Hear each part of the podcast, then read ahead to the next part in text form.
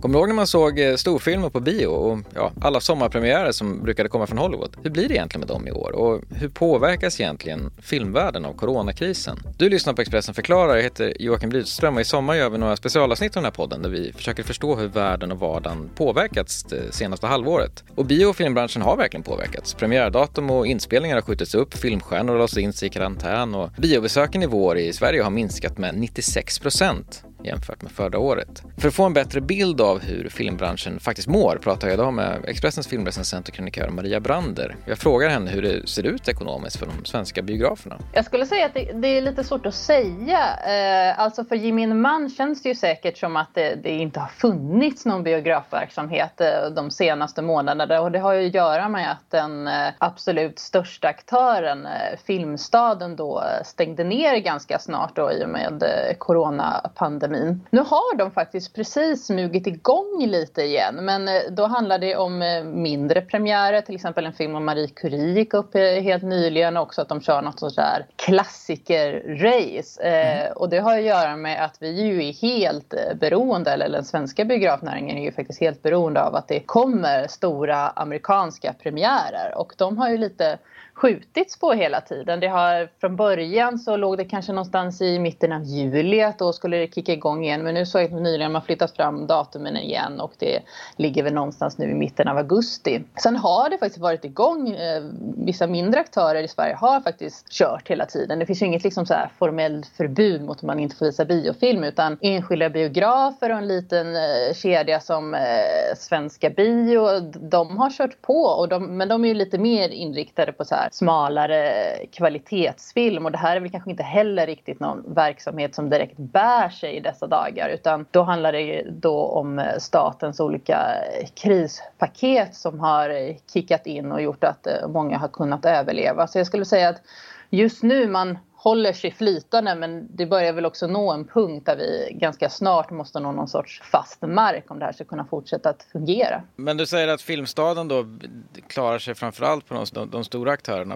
Jag tänker så här, de förlorade biointäkterna innebär ju faktiskt också förlorade intäkter för just de bolagen som producerar den här filmen. Om man börjar i den änden lite grann också fundera på, har det gått så långt att några av de stora amerikanska bolagen liksom går mot konkurs? Nej, faktiskt inte. I alla fall inte om man pratar med liksom filmstudios och så. Men jag tror också det gör med att de har, nu spekulerar jag lite här, men de har väldigt flexibla ramar. Ofta när jag är ute och, träffar eh, filmregissörer så, så inser man att många av de här produktionerna har ju legat liksom på G i åratal. Det kan liksom vara tio år, det kan vara längre när man på något sätt ligger i en produktionsfas och sen väntar man tills det är liksom grönt ljus och då kör man. För några år sedan så var det till exempel i Sverige den här eh, uppföljaren till Keplers hypnotisören. Det skulle komma en tvåa där som skulle regisseras av Kjell Sundvall som bara blev nedlagd så här jättekort in på produktionsstart och då tror jag att det var liksom, då fanns ju redan skådespelare engagerade och filmarbetare och så vidare. Så det är väl snarare i de leden där det drabbar för att då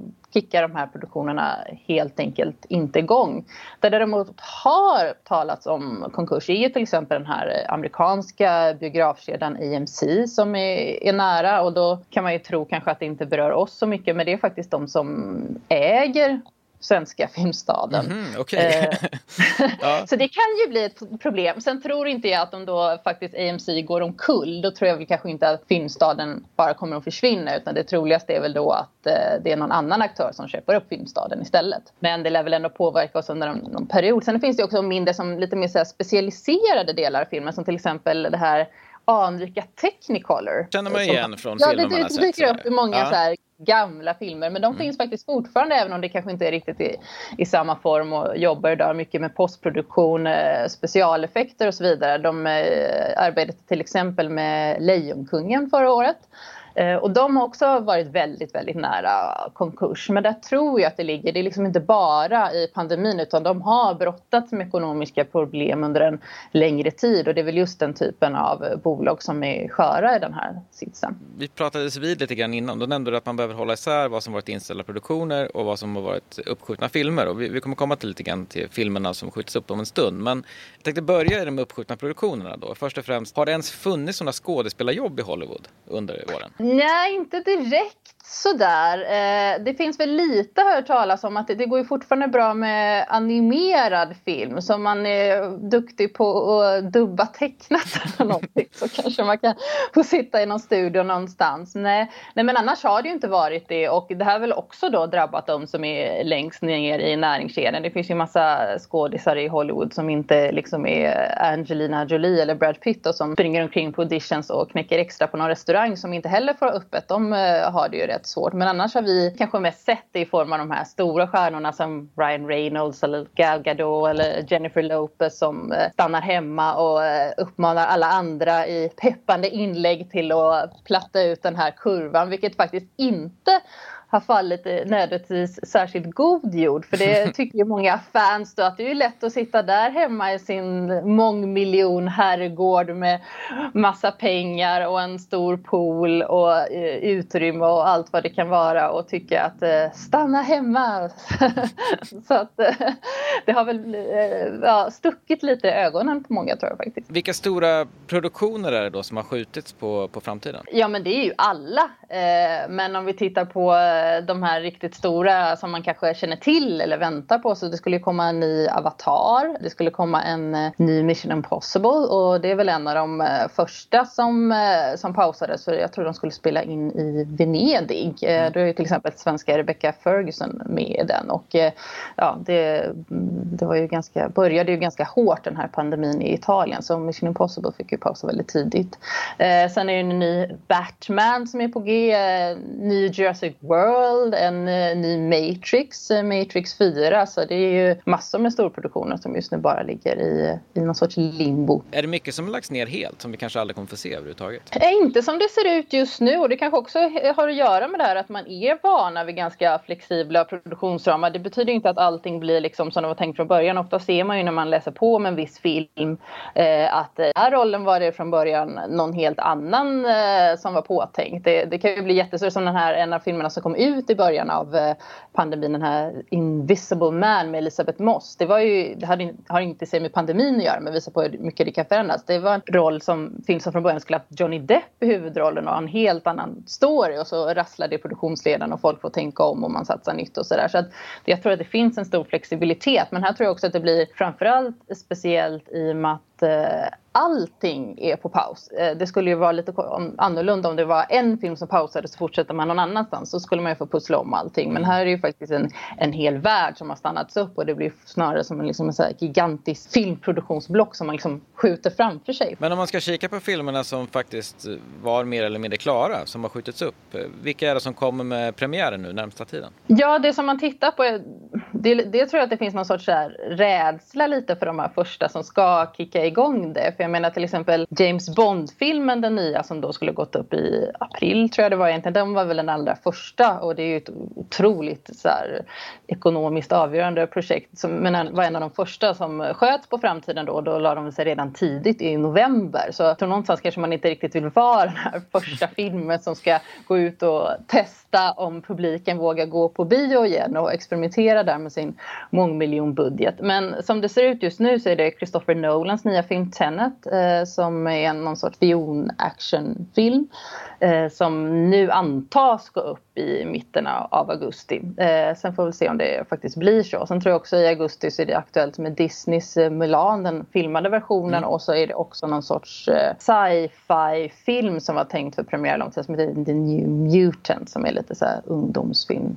Yngre skådisar från Stranger Things och Game of Thrones och sådär som är, spelar i den filmen. Men det kommer fortfarande vara så sannolikt att man inte kan ta in så jättemånga på, på biograferna då när det kommer igång om man har den här att det inte får samlas fler än 50 personer exempelvis? Ja, som det ser ut just nu så är det ju det som gäller. Sen vet man ju inte när eh, restriktionerna kommer att hävas eller hur det kommer att se ut i framtiden. Och det är väl just det tror jag som är det liksom allra största osäkerhetsmomentet just nu. Framförallt i kanske i Hollywood inom själva eh, filmproduktionen att man liksom inte riktigt vet vad det kommer finnas för riktlinjer och att de inte finns än helt enkelt. Och det blir ju ett jättestort eh, osäkerhetsmoment eh, även när man ska spela in film faktiskt. Jag ser jättemycket fram emot Tenet. Jag skulle bli otroligt ledsen om den inte gick upp. Det, det känns som en superfilm. Ja, och just nu tror jag, nu är det ju sommar och men någonstans kommer väl, tror jag att folk kommer börja längta lite efter de här eh, stora filmerna. Alltså eh, streamingfilm eh, och så, det har ju gått bra nu och folk har väl tittat mer på, på Netflix än någonsin. Men samtidigt, jag tror inte riktigt att streaming kan så här, ersätta allt det här. För just de här, ja, de här stora titlarna som jag nämnde till exempel, som är under produktion, Avatar, Mission Impossible, Matrix. Det vill man ju liksom inte se på en liten dataskärm. Nej gud, det är, det är liksom gjorda för bio liksom. Det är klart man vill se dem där.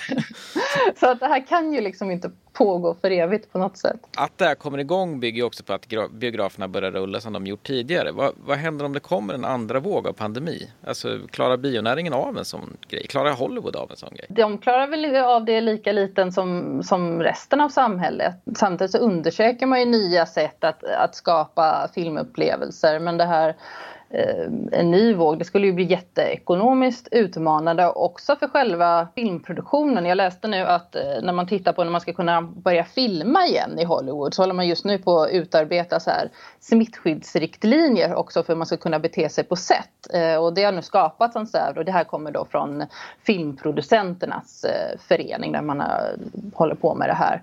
Och nu finns något så här tjockt dokument som håller på att bollas lite fram och tillbaka på något så här klassiskt byråkratiskt sätt. Men där handlar det då mycket om dels man kan inte vara lika många personer på en filminspelning längre. Alltså eh, filminspelning är ju jättedyrt för varje dag och tidigare om man är många då går det snabbare men om man måste vara under 50 eller om man nu måste vara eh, eh, så tar det längre tid. Men också att det ska vara, eh, det tar längre tid om folk har massa skyddsutrustning på sig. Så talas det om att skådespelarna de kan ju inte ha massa skyddsutrustning på sig.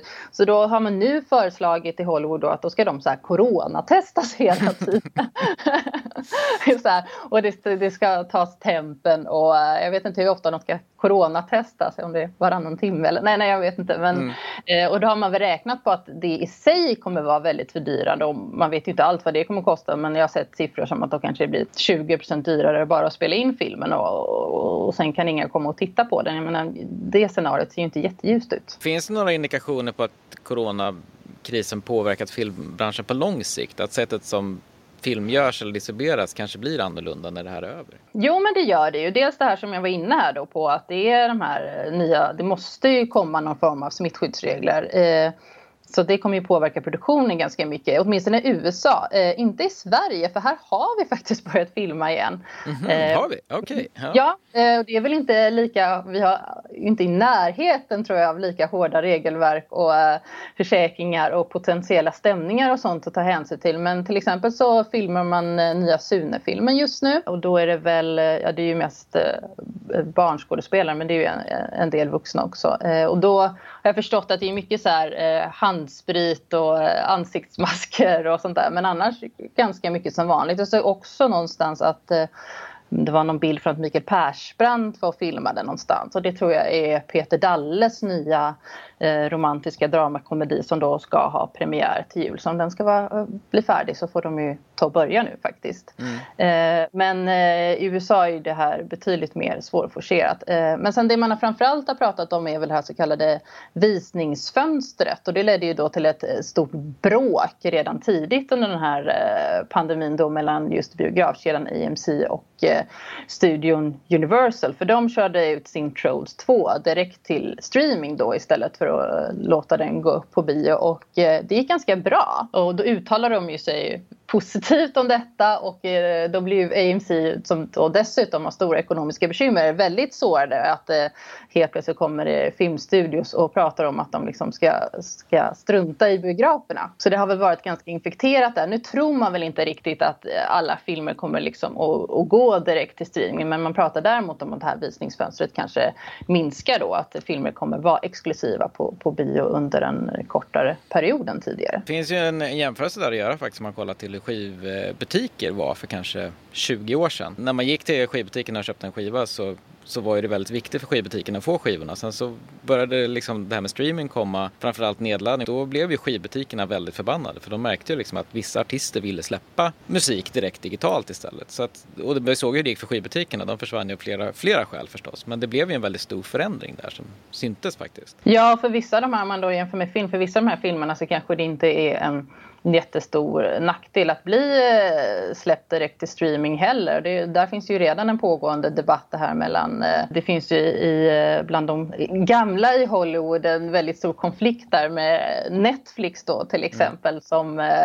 då det, det, leds av, det finns väl någon, Steven Spielberg för ju någon mindre kampanj där och man vill bandlysa Netflix från deras i Cannes på filmfestivaler och att de inte ska kunna vara möjliga Oscarsnominerade så där finns det en del som tycker gamla lägena i Hollywood. Så att det, det är ju en pågående debatt sedan tidigare som väl har blivit ännu tydligare nu. Mm.